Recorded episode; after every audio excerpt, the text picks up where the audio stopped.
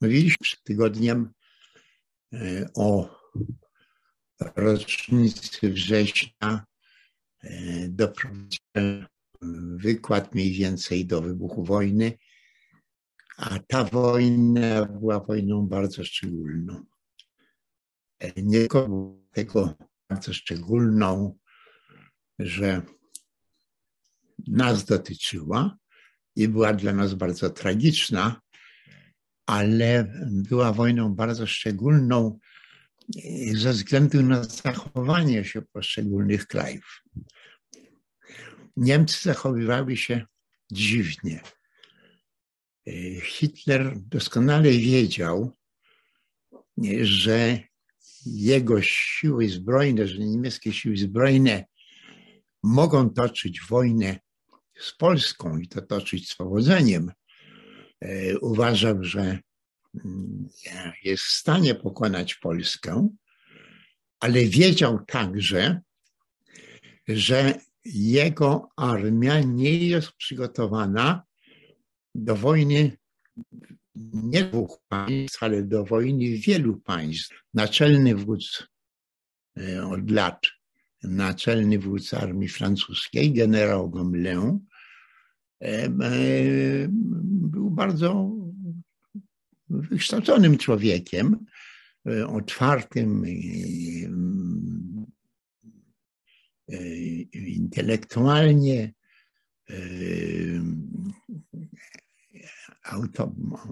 autorem książek, doskonałym organizatorem. Miał tylko jedną wadę. Nigdy w życiu nie dowodził żadną jednostką, która walczyła na froncie. Jak się zaczynała I wojna światowa, był bardzo bliskim współpracownikiem ministra obrony i wodza naczelnego, ale kierował jego kancelarią, to znaczy zajmował się protokołem, przyjmowaniem gości i tak dalej. Nie zajmował się żadnymi sprawami wojskowymi, był tylko po prostu szefem tej organizacji, która właściwie nie wypełniała żadnych funkcji militarnych. I później podczas wojny tak się złożyło, że właściwie przez całą wojnę, prawie całą wojnę, był szefem sztabu armii, w tej części armii, która nie walczy, a przygotowuje ludzi do walki.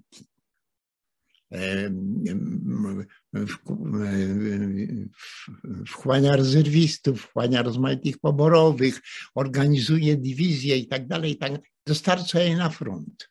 I on jako szef sztabu i dobry organizator tutaj się doskonale zapisał.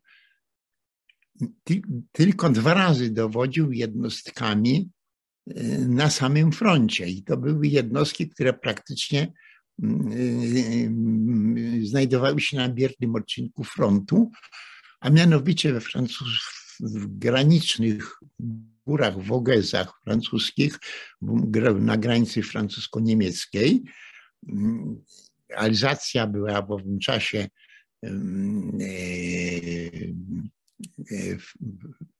przed I wojną światową niemiecka i on podczas tej wojny dwukrotnie został skierowany na dowódcze stanowisko do jednostki w Alzacji, ponieważ było to potrzebne, żeby mógł awansować na wyższy stopień. I za pierwszym razem dowodził półbrygadą strzelców alpejskich, za drugim razem dowodził dywizją piechoty, które przypadkowe jakieś strzały na tej granicy mogły być, ale które nie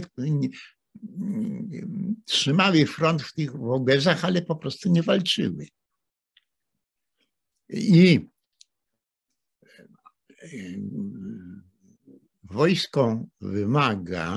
wojna wymaga, żeby na czele armii, czy też na wszystkich ważnych stanowiskach stawali ludzie odważni, gotowi do podejmowania ryzykownych decyzji. Jeżeli ktoś nie jest przygotowany do, ale to nie można się tego nauczyć z książki. To można się tego nauczyć tylko w praktyce. Nie można się tego nauczyć na ćwiczeniach wojskowych, na manewrach.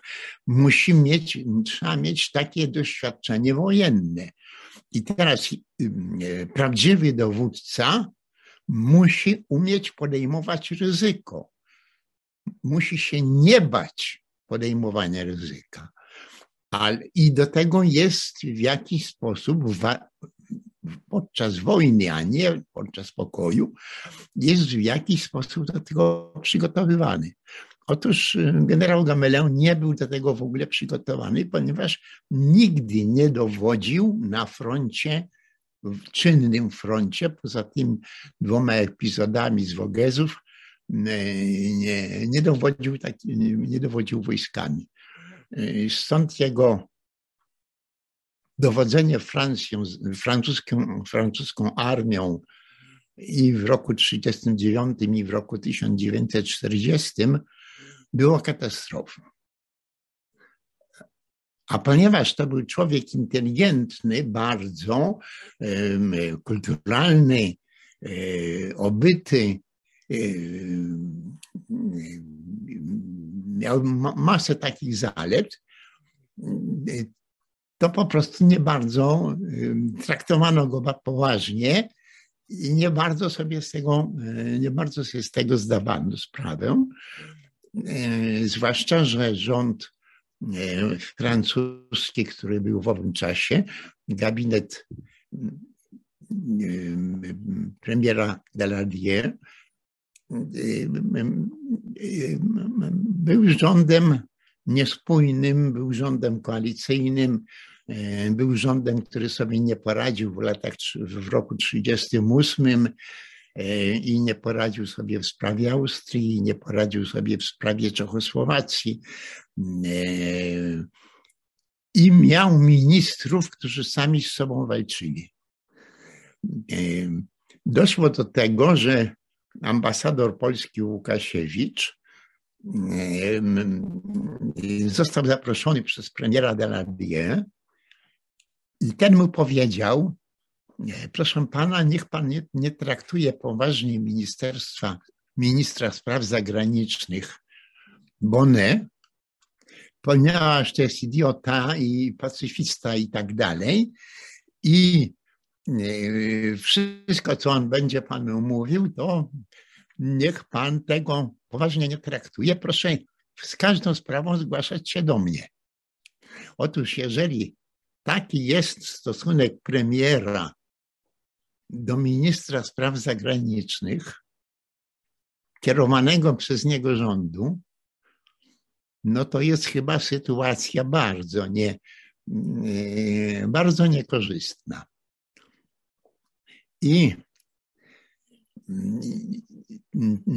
Czyli jeżeli Brytyjczycy mieli silny rząd polityczny, doskonałego premiera i doskonałego ministra spraw zagranicznych,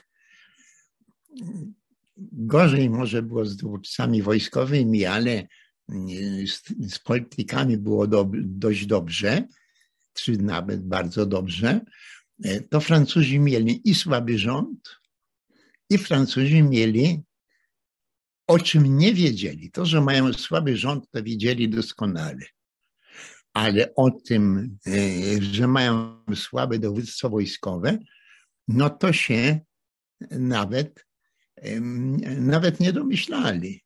Taki wybitny dowódca, który pisał referaty pod dyktando premierów francuskich i tak dalej, taki inteligentny, taki świetny organizator, to uważali, że jest to osoba bardzo wybitna. Ona była wybitna w warunkach pokojowych, natomiast nie była wybitna w warunkach wojennych.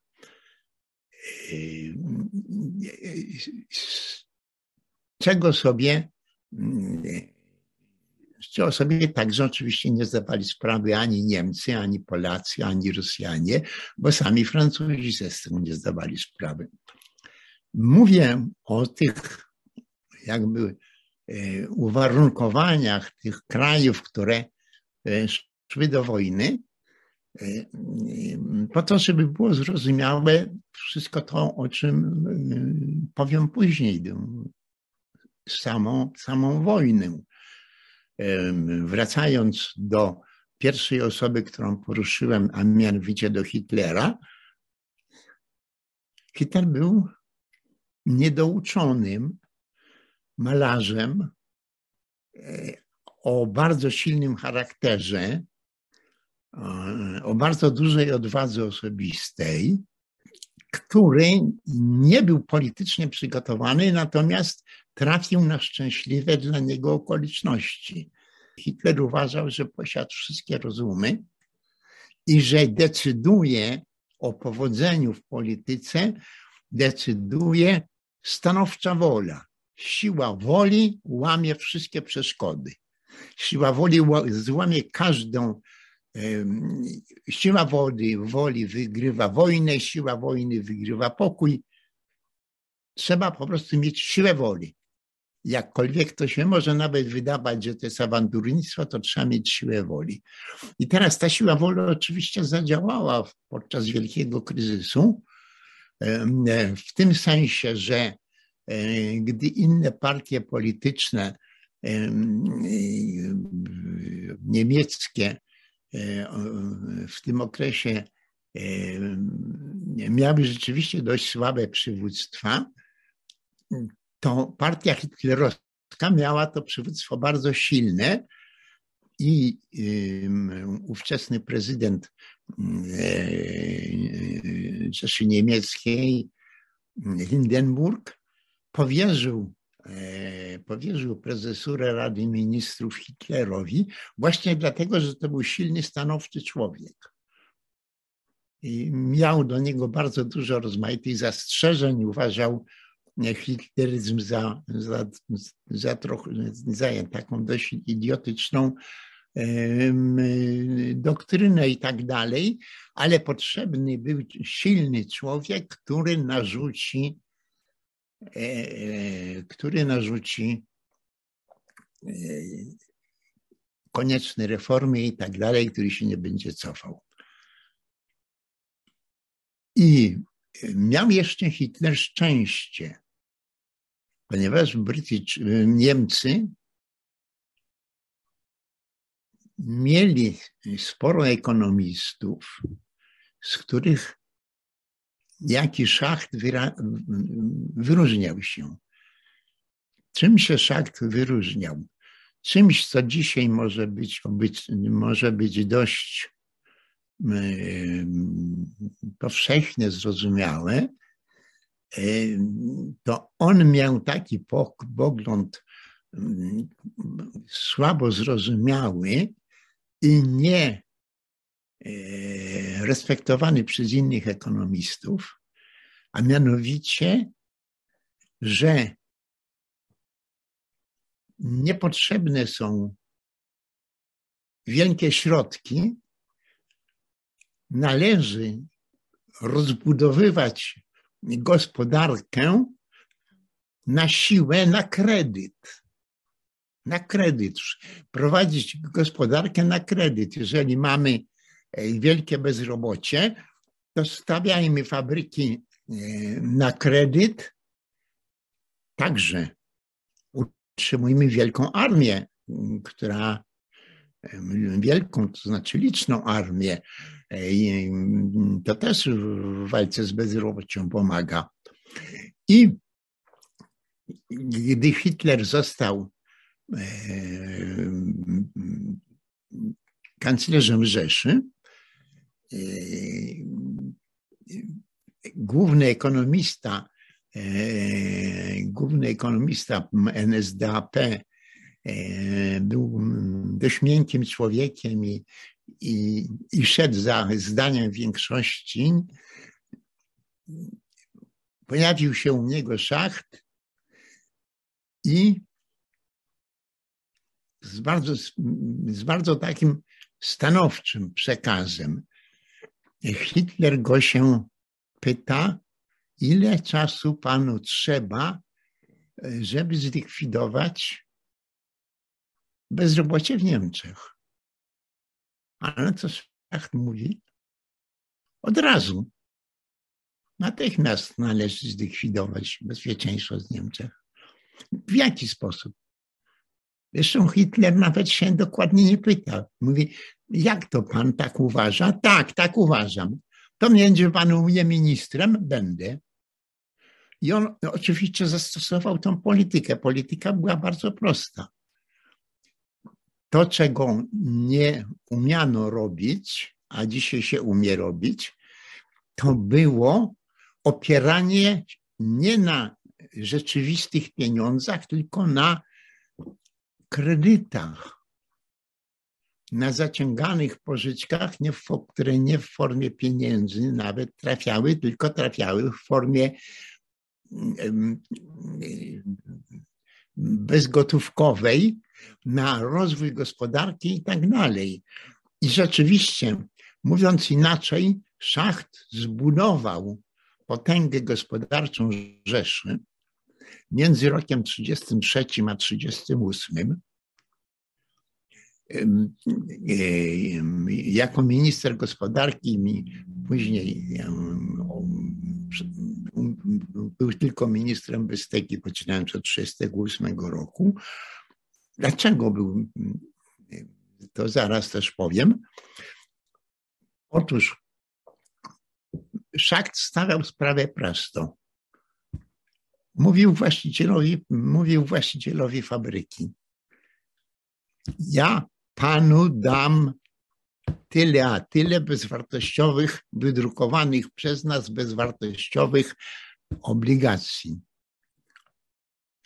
A pan za te obligacje, których pan nie sprzeda na żadnym rynku, wybuduje fabrykę i zatrudni ludzi. Jeżeli przedsiębiorca był zagraniczny, bo to też było, to było powiedziane bardzo prosto.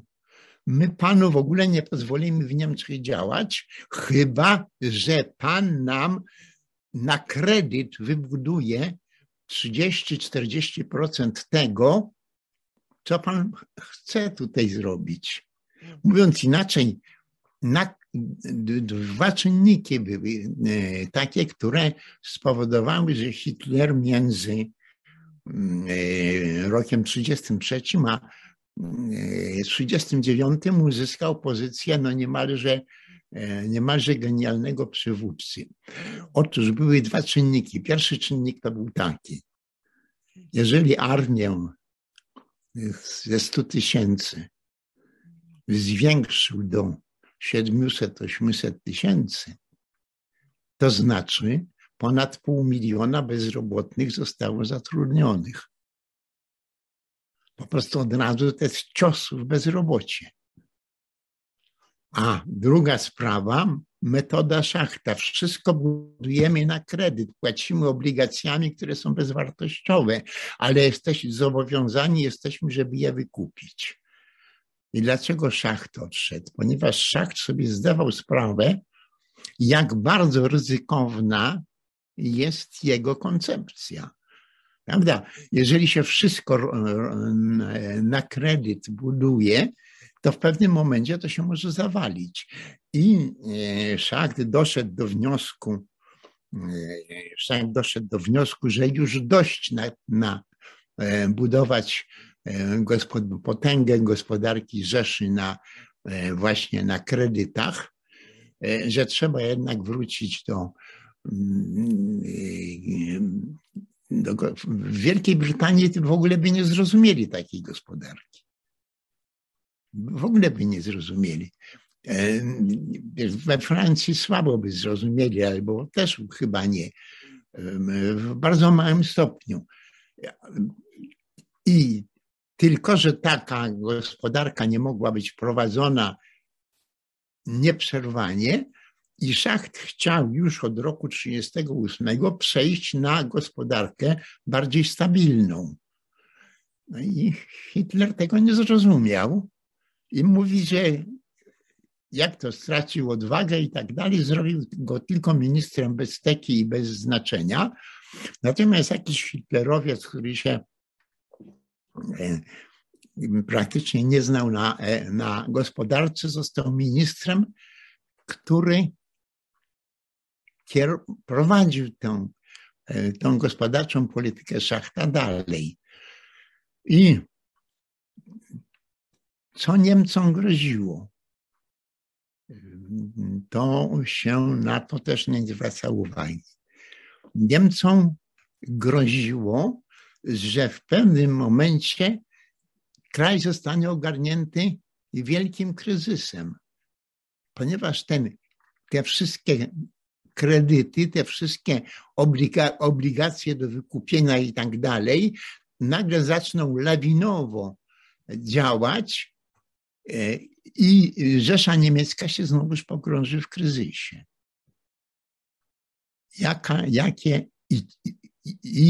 Jedna rzecz przypadła Hitlerowi do gustu, a mianowicie z tego, co przed czym ostrzegał go już Schacht, a mianowicie przypadła mu do gustu taka historia, że jaki jest ratunek? Ratunek jest wojną, bo jeżeli mamy wojnę, to właściwie wykreślamy wszystkie długi, wszystkie kredyty i tak dalej. Nie musimy nic spłacać, a jak tą wojnę wygramy, to przegrani będą musieli zapłacić za naszą gospodarkę. I taką wojnę Hitler wyznaczył na rok 1943. Między innymi dlatego, że do roku 1943 liczył, że wszystkie roczniki niemieckie zostaną przeszkolone. Te roczniki, które nie były przeszkolone, zostaną po prostu przeszkolone. Armia zostanie na tyle rozbudowana, ale 1 września była tylko rozbudowana w połowie. Jeżeli spojrzymy na dwa wydarzenia, na armię, jaką Niemcy mieli w 1939 roku i na armię, jaką Niemcy mieli w 1940 roku, 7 miesięcy później, to są dwie zupełnie różne armie. One oczywiście wyglądają na zewnątrz tak samo.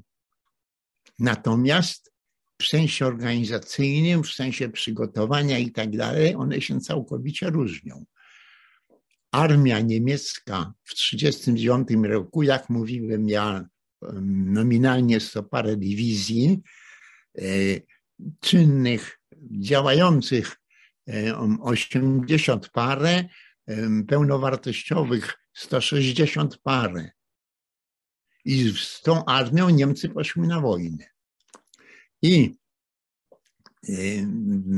natomiast w 1940 roku Niemcy mieli 150 dywizji o jednakowym wyszkoleniu, pełnym wyszkoleniu, ponieważ cały ten okres czasu wykorzystał, o pełnym wyszkoleniu, o pełnym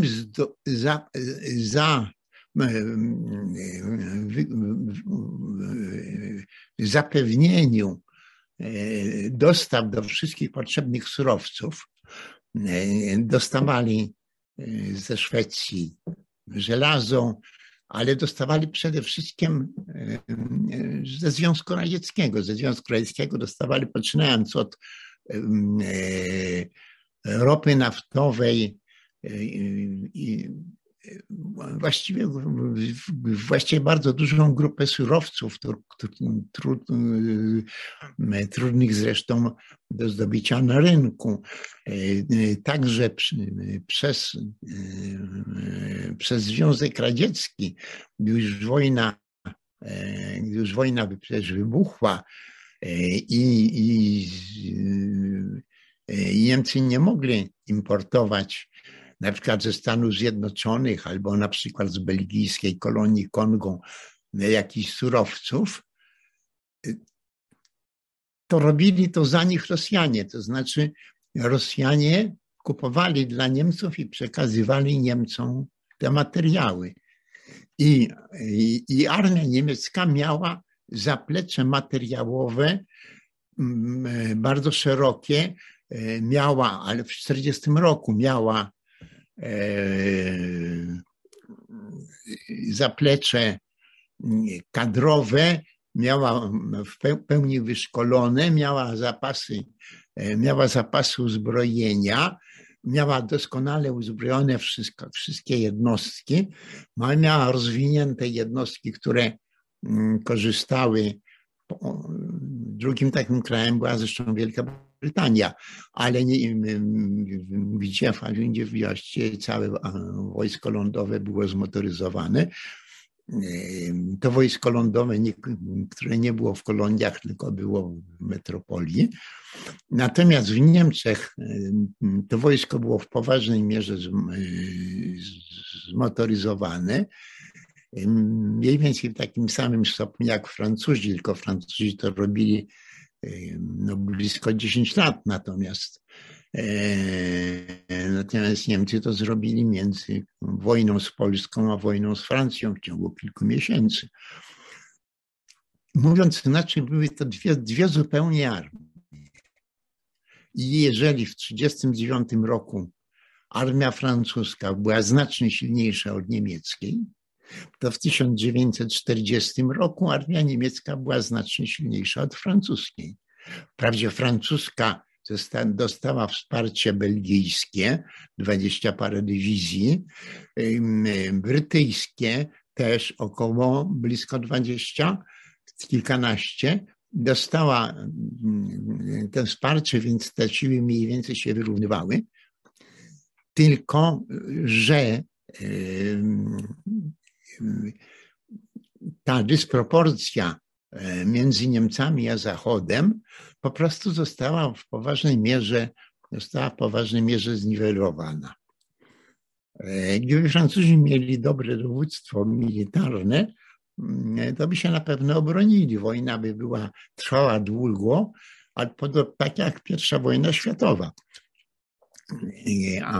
I Francja i Niemcy były w stanie toczyć dużą wojnę.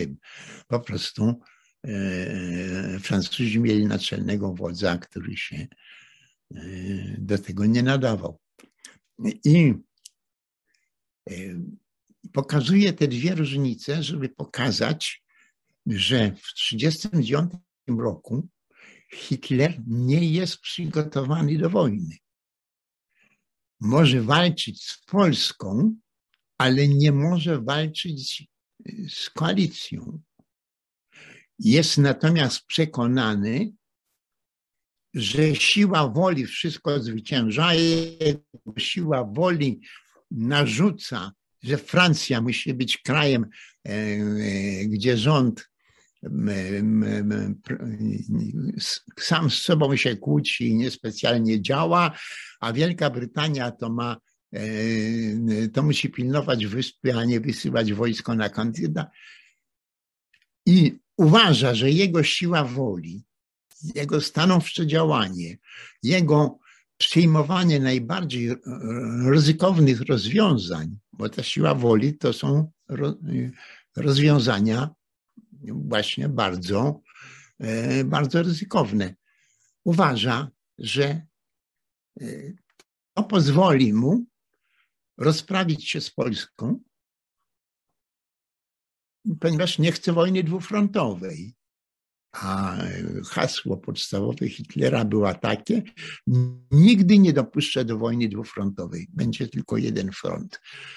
I przegrał, bo nie był jeden front, bo były dwa, czy nawet w Europie trzy fronty.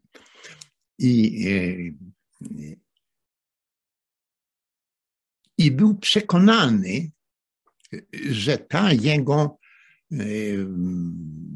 siła woli musi zwyciężyć.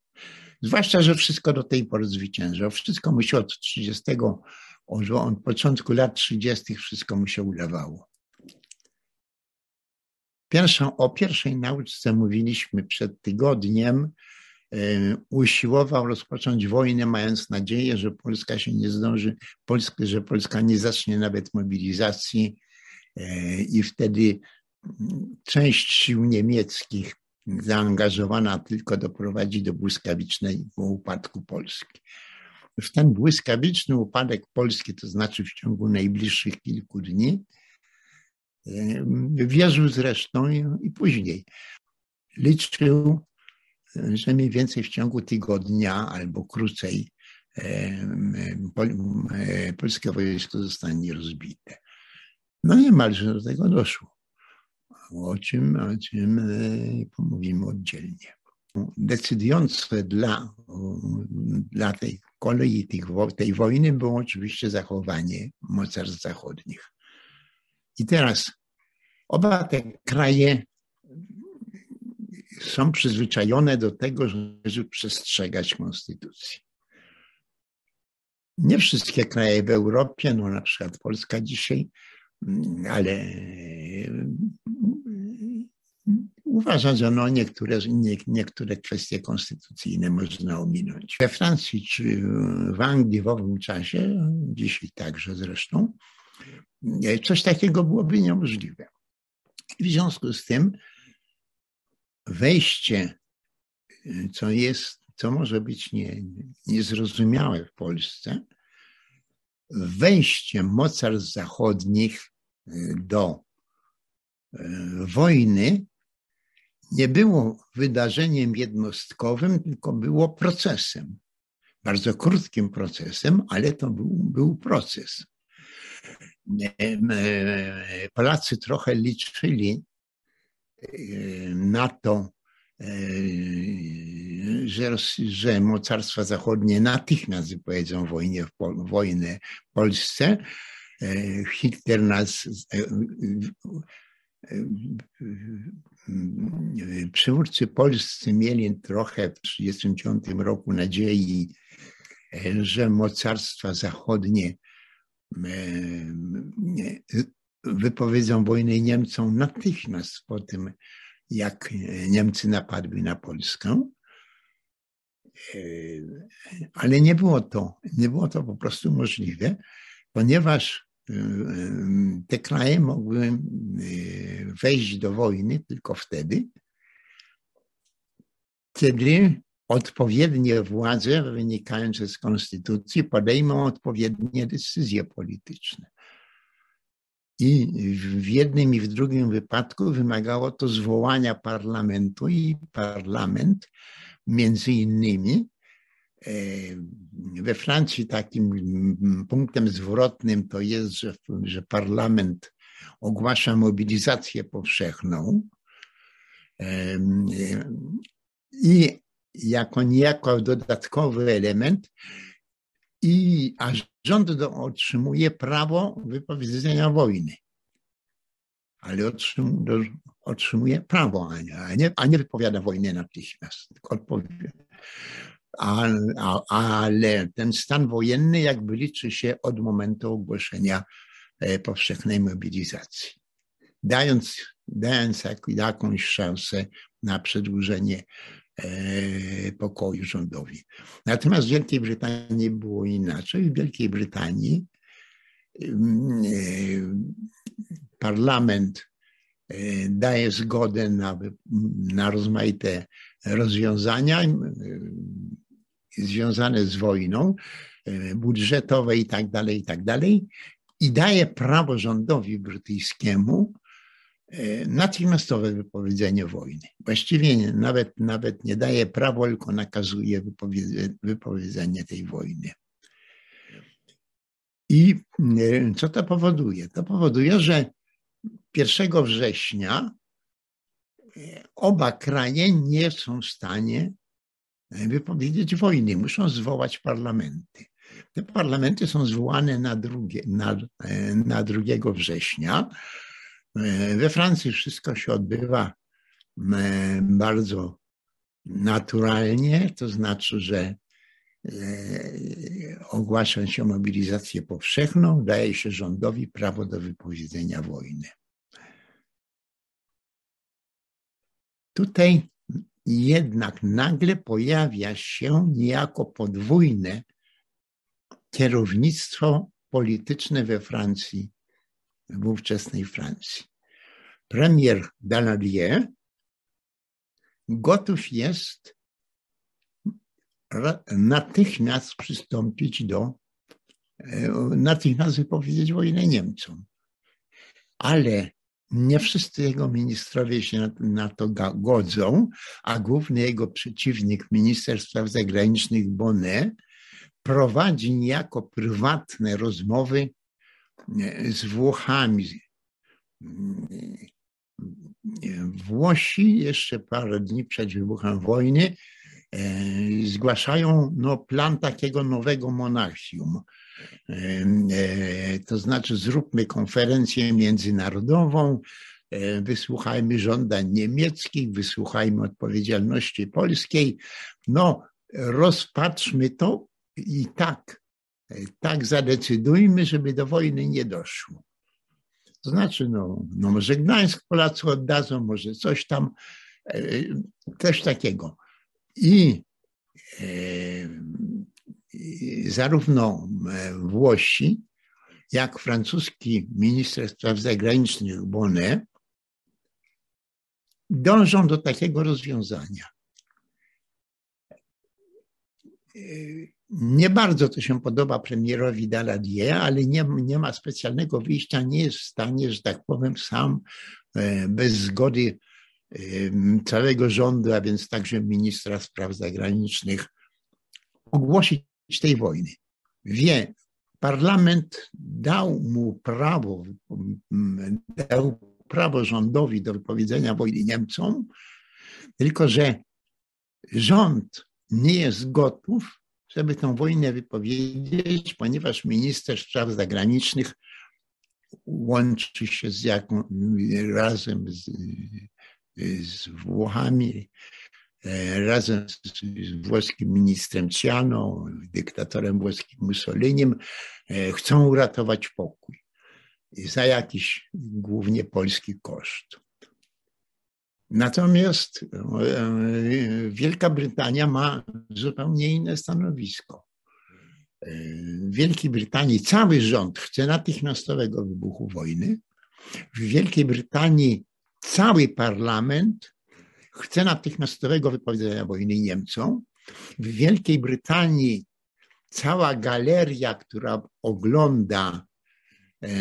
ogląda obrady Izby Gmina, a w tej galerii są wszyscy najważniejsi członkowie Izby Lordów. Bez żadnej uchwały, ale wszyscy wiedzą, że Izba Lordów jest za, Izba Gmin jest za, rząd jest za, wszyscy ministrowie są za, żeby wypowiadano wojnę Niemcom i pojawia się bardzo prosta historia. Francuzi mówią, ale my nie możemy. My nie możemy rozpocząć tej wojny, bo tu jesteśmy zamieszani w tą sprawę, którą tam Ciano i Bonnet obradują. Konferencji, żeby nie dopuścić do wojny. Bonnet, który opowiada się właśnie za rozwiązaniem włoskim, czyli za drugim, tak to nazywano, drugim monachium, nagle zniknął, gdzieś się schował. Gdzieś się schował, ponieważ spodziewa się, że Anglicy będą na niego bardzo naciskali i może na nim wymuszą. I może na nim w jakiś sposób wymuszą, że on będzie musiał się zgodzić na ich warunki. W ciągu tego 2 września, kiedy powinna zostać ogłoszona wojna, Francuzi jej nie mogą ogłosić, minister spraw zagranicznych zginął. W ciągu nocy, wieczora i nocy ta sytuacja zostaje jakoś rozładowana. Po pierwsze, pojawia się pojawia się minister spraw zagranicznych, winny całemu temu nieporozumieniu, i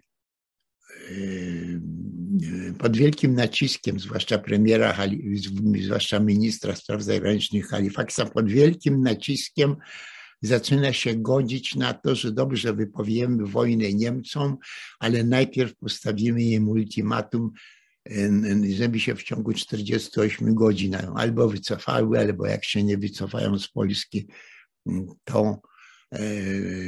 to będzie wojna.